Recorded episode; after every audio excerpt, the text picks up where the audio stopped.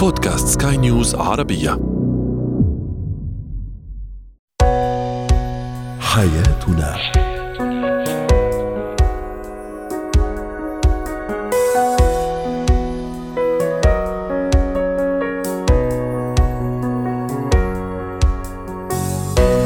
مستمعينا الكرام، أهلا بكم معنا إلى حياتنا، فضاؤكم اليومي الذي يعنى بشؤون الأسرة وباقي الشؤون الحياتية الأخرى، والذي يمكنكم الاستماع إليه عبر منصة skynews.com/podcast وباقي منصات سكاي نيوز العربية الأخرى. شاركونا عبر رقم الواتساب 00971 561 88 6223. معي أنا أمال شابة. اليوم نتحدث عن التعامل مع المرأة التي تطلب الطلاق مرارا وتكرارا ولأتفه الأسباب أحيانا، فيتعامل معها رجل. أيضا الغش في الامتحانات في المدرسة، ما هي أسبابه وكيف نتصدى له؟ وأخيرا اتكات التعامل بين أولياء الأمور والمعلم. هو وهي. في بعض الزيجات يعاني الرجل من المرأة التي تطلب الطلاق كثيرا ولأسباب أحيانا واهية وبالية. في كل خلاف، في كل مرة خلاف، تجدها ملوحة ومهددة بطلب الطلاق. للحديث عن هذا الموضوع رحبوا معي بالدكتورة نهاية الرماوي، الاستشارية النفسية والأسرية. سعد أوقاتك دكتورة نهاية، أهلا وسهلا فيك. أكيد الطلاق ما حدا بفضله ولا يحبه، لما عنده من عواقب سلبية على الأسرة، على الأطفال، وحتى على المجتمع. لكن أحيانا قد يكون آخر الحلول إذا ما استعصى حل المشاكل الزوجية.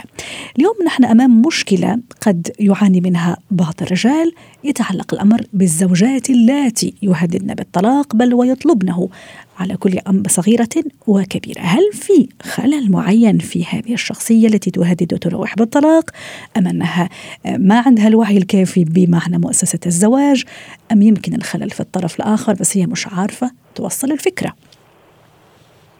مساء الخير أمال، مساء الخير للجميع المستمعين. بالبداية احنا عارفين انه الطلاق يعني شيء غير محبب ولا نلجأ اليه الا في السبل الأخيرة، وعندما يكون الحل الأخير هو الطلاق، ويكون أيضا متعب ومرهق لكل الأطراف حتى لو حدث وكان هو أفضل الحلول.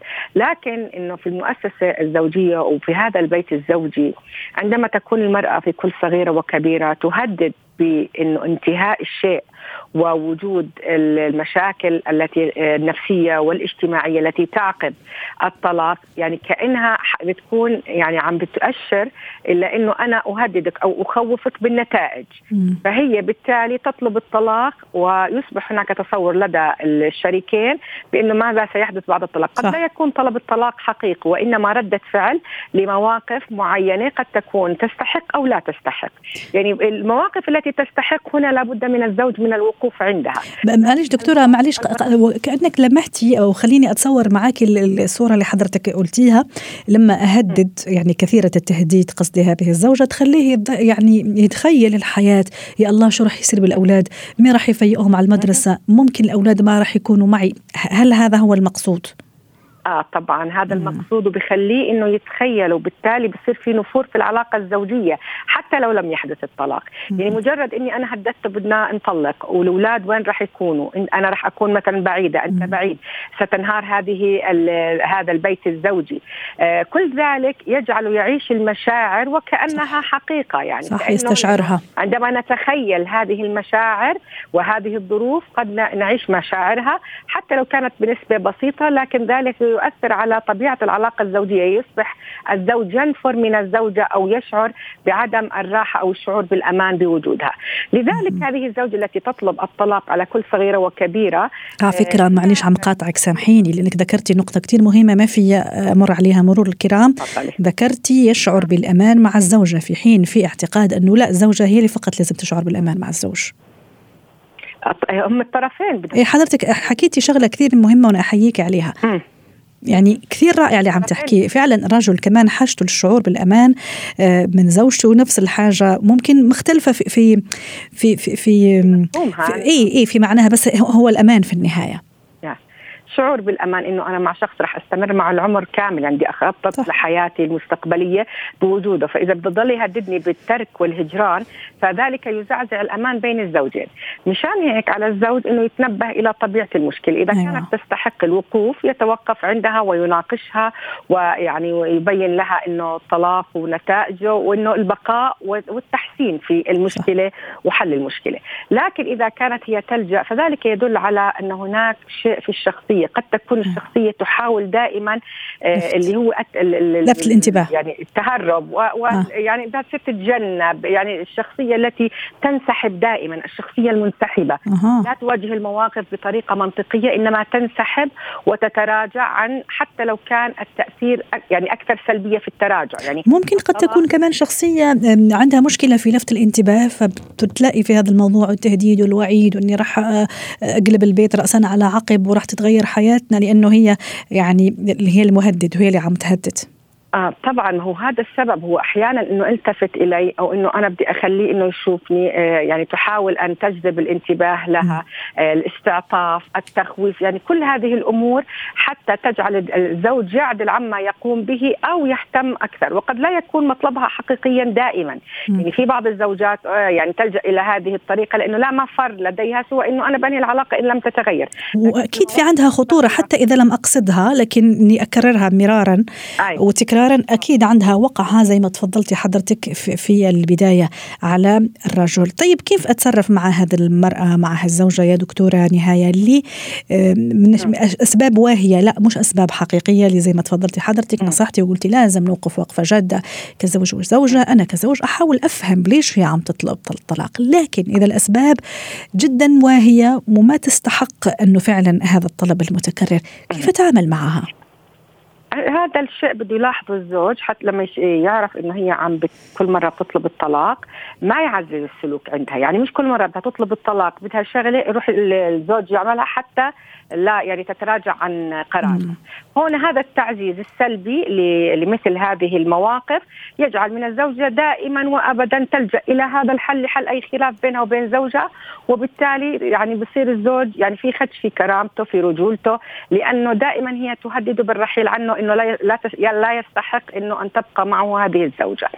لذلك إذا أنت ما عززت ناقشت وأنت كمان وضحت لها إنه الطلب هل هو مطلب يعني واقعي ويستحق الطلاق، إذا مثلا حسيت إنه هي لا شخصية معتمدة، شخصية اتكالية، شخصية لا تأخذ قراراتها بوعي، كل ذلك يؤثر على أنه دائما ستندد بالطلاق وتلجأ إليه كحل، كوسيلة دفاعية للحفاظ على مشاعرها أو لجعل الزوج يتراجع عن يعني التأثير السلبي في المشكلة اللي موجودة عنده تجاهها. عشان هيك الزوج بده يكون حكيم، بده يكون حازم بنفس الوقت، بده يكون يعني بده يناقش هذا الموضوع. طيب إذا كانت الشخصية لا عكس يعني الاتكالية، لا هي شخصية مش اتكالية بالعكس ممكن تعتمد كثير على حالها ودائما تهدد بالرحيل زي ما تفضلتي أو بالطلاق.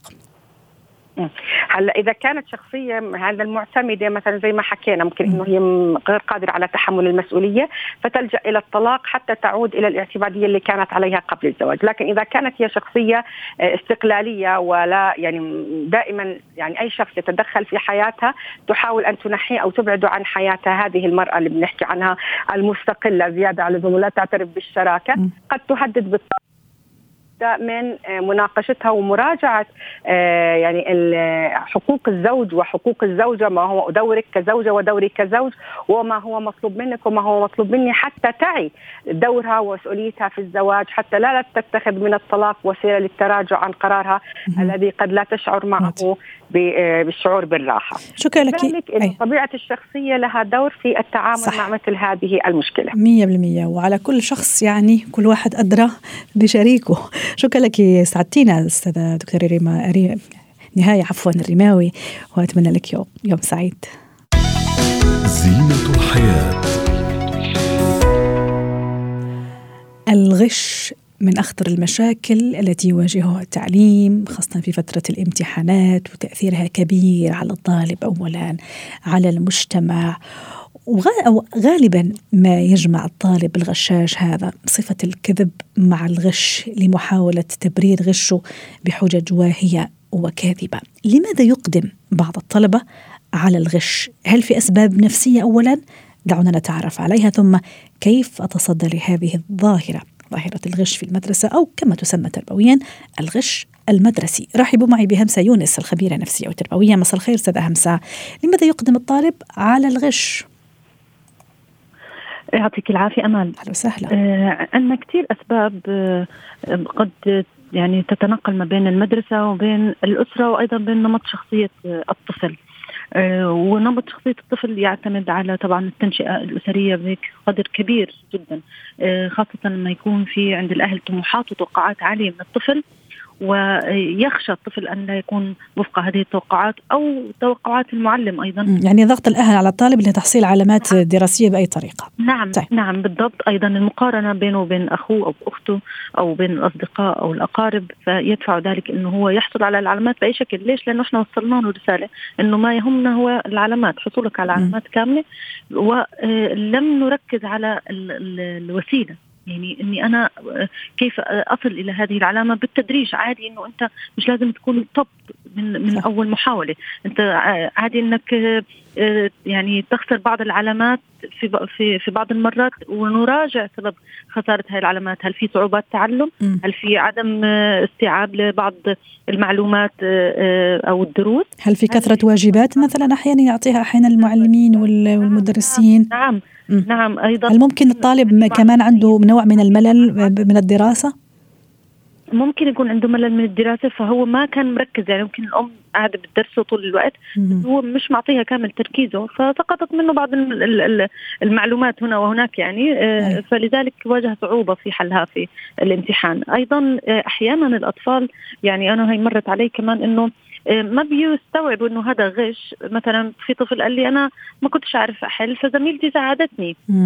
طبعا بس هو تم إيش أنه معاقبته على أنه هو بيغش. هو فعليا يعني استسهال الأمر أو بيعطي له مبررات ومسميات أخرى. لا هو حقيقة بيحصل بين الأطفال، لأنه خاصة في المرحلة العمرية الصغيرة من 6 إلى 8 سنوات لسه مش مدركين. يعني في منهم عن جد مش مدركين شو يعني غش. أيوة. ممكن يكون يعني يضعوه تحت بند المساعدة تماما. فمهم جدا إني أنا من وجهة نظري يعني أنا لما أشوف طفل بيغش أبدا ما إحنا نعمل أزمة في الفصل. أيوة.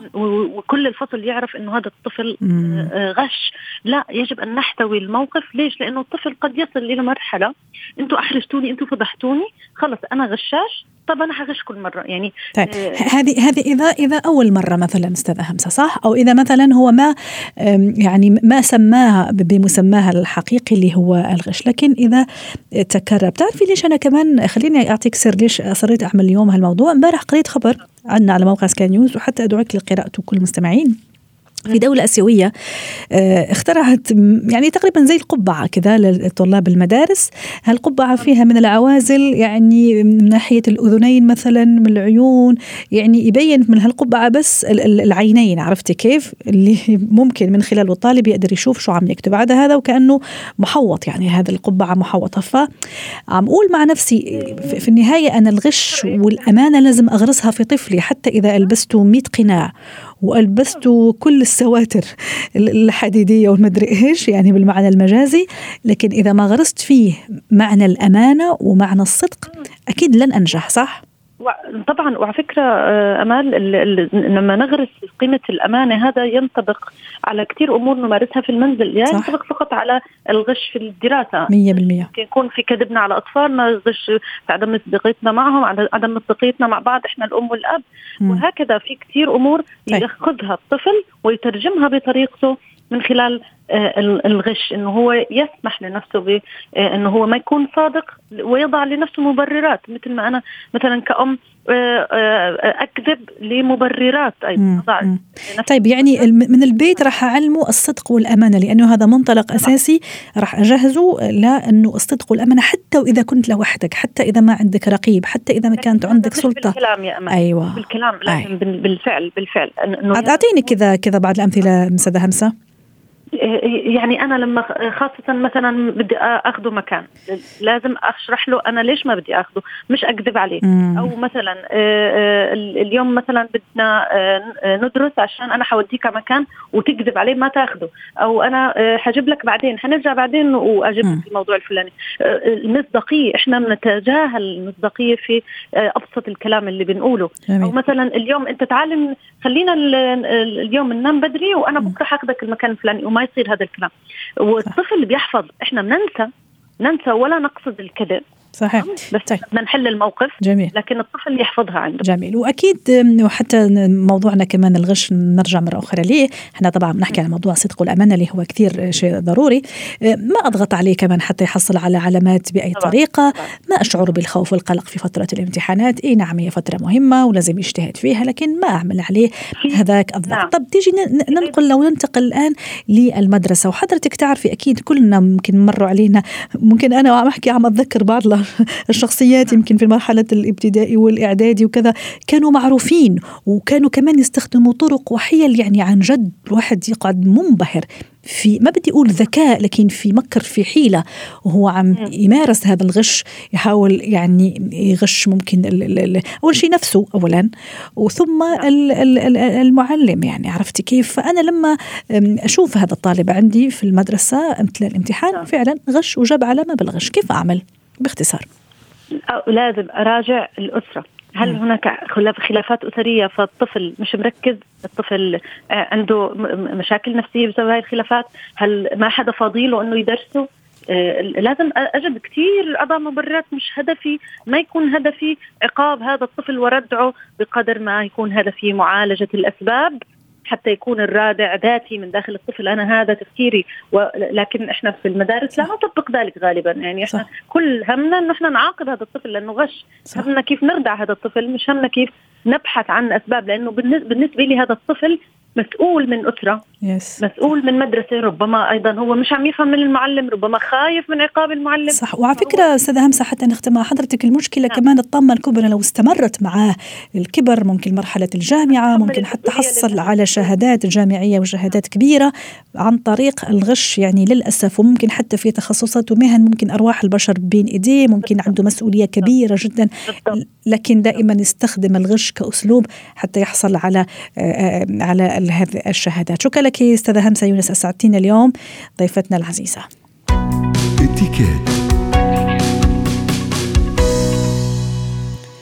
اليوم في اتيكات نتحاور ونتعرف على اتيكات التعامل بين الهيئة التدريسية وأولياء الأمور. الهيئة التدريسية طبعا ممثلة به المدير، المدرسة، المراقب، يعني كل الهيئة التدريسية المشرفة على المدرسة، ولهم كل التقدير والاحترام طبعا، وأولياء الأمور. رحبوا معي بدكتورة سلوى عفيفي، خبيرة الاتيكات والبروتوكول الدولي. يسعد أوقاتك دكتورة سلوى. أكيد هي علاقة جدا مميزة، وعلاقة لازم تكون مبنية كثير على الاحترام، على الصدق، مثل ما كنا نحكي قبل شوي في موضوع الغش في الامتحانات. يعني في كثير عوامل لازم تدخل في هذا العلاقة، وكمان أيضا شيء من الإنسانية. دكتورة سلوى، كيف اتيكات التعامل بيني كولية أمر، كأم، كأب عندي ابني في المدرسة والهيئة التدريسية في هذه المدرسة؟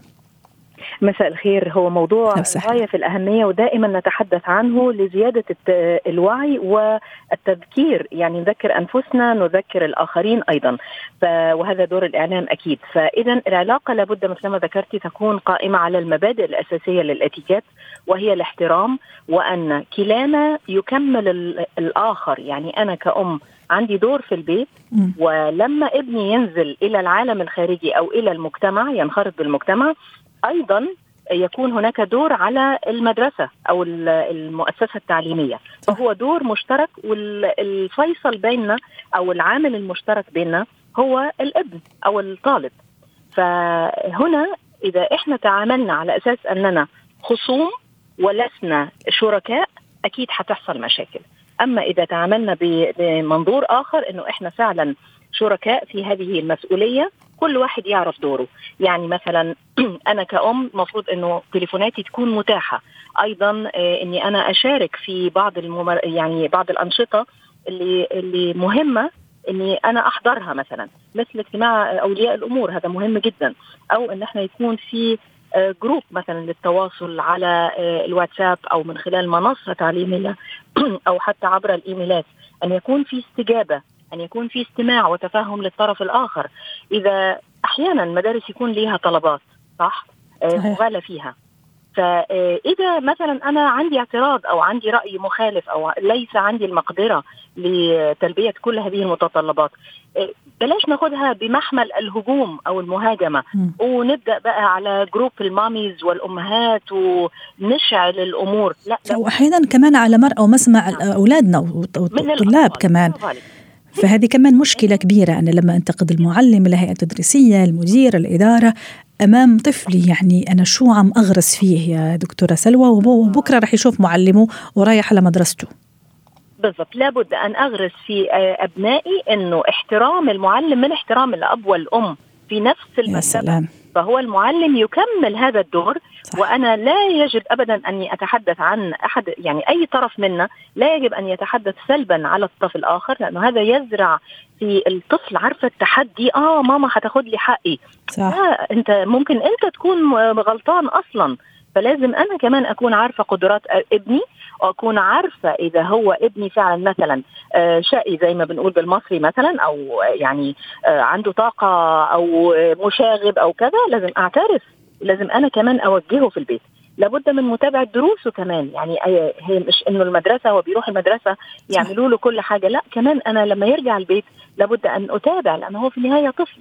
وهنا كمان المدرس لابد أن يؤدي دوره. صحيح. أنه يدرس المادة بما يرضي الله تعالى، مش لازم أنا أدفع دروس خصوصية علشان ابني يتعلم. جميل. دكتورة سلوى، كمان في اجتماعات أولياء الأمور مع الهيئة التدريسية والمعلم تحديدا، أكيد في اتيكيت في الطريقة للتعامل، في التعريف بنفسي إذا أنا أول مرة، يعني في السؤال على ابني بطريقة معينة، حتى أكيد طبعا من الجهتين بالنسبة للمعلم كمان في طريقة معينة إذا عنده أي ملاحظة حابب يوجهها على هذا الطفل. فاحكي لنا كمان شوي على هذه الاجتماعات اللي عادة تصير بين أولياء الأمور والمعلم، وهي كتير ضرورية في الحقيقة لتقييم الطفل. الاجتماعات لازم تكون فعلا، يعني شوفي أحيانا يكون فيها من التفاهم، أني أنا أتفق مثلا حتى مع المعلمة أنه عارفة الشد والجذب، يعني مثلا أقول لها أنا هشد في الموضوع الفلاني في البيت. جميل. بس أنتي خليكي دبلوماسية اجتماعية. فلا بد أن يعني تكون في أهداف من هذه الاجتماعات. خلال الاجتماعات دي احنا فعلا بعد فترة لابد من المتابعة للتحقق من انه ما تم في الاجتماع تم تلافيه او تم تطبيقه، وهكذا. اذا فعلا استمرت العلاقة بهذا الشكل، فلغة الحوار لابد ان تكون فيها تفاهم، فيها تفاعل، لازم تكون فيها هدوء وليس مهاجمة. صح. حتى اذا يعني ما روحش انا داخلة عليهم في الاجتماع مثلا رايحة ان انا اتخانق، لا طبعا. صح. لابد ان يكون في احترام هذه يعني هذه الفئات او الناس المعلمين والقائمين على الإدارة، لهم مراكزهم ايضا. احنا كأمهات وآباء لنا ايضا اوضاعنا الاجتماعية، الكل خايف على مصلحته. انا مصلحتي ابني وهم مصلحتهم البزنس مثلا، بس هم كمان عندهم رسالة تربوية. طبعا اكيد، هذا اللي كنت هقول قبل كل هذا، قبل البزنس أكيد في رسالة تربوية سامية هادفة اللي هو تعليم الطفل، وقبل كل هذا غرس القيم والمبادئ اللي هي كمان تماما في أهمية التعليم والعلم. كمان أتصور آخر شيء نقطة من الجهة الأخرى، كمان لازم يعني نراعي كمان ظروف هذه الأولياء الأمور على اختلاف عوائلهم وأسرهم، الأطفال والمنشأ اللي جاء منها، يعني كمان نحطوا الاعتبار هذا الأمر في مثلا اجتماع أولياء الأمور. بصي دي من المهارات الأساسية في القيادة. يعني باختصار دكتورة في 10 ثواني. طبعا لازم ان هم يعرفوا يتفهموا ظروف هذا الطفل، لا نوبخ الطفل ايضا، ونتفهم ظروف اهله، ربما فقد امه، ربما ما فيش عندهم امكانيات مالية او مادية، فلازم كمان يعملوا كنترول على التباهي داخل المدرسة او المبالغة في الطلبات. نعم، شكرا لك دكتورة سلوى عفيفي، اسعدتينا اليوم ضيفتنا العزيزة من القاهرة. حياتنا، ختام حلقة اليوم من حياتنا. شكرا لكم وإلى اللقاء.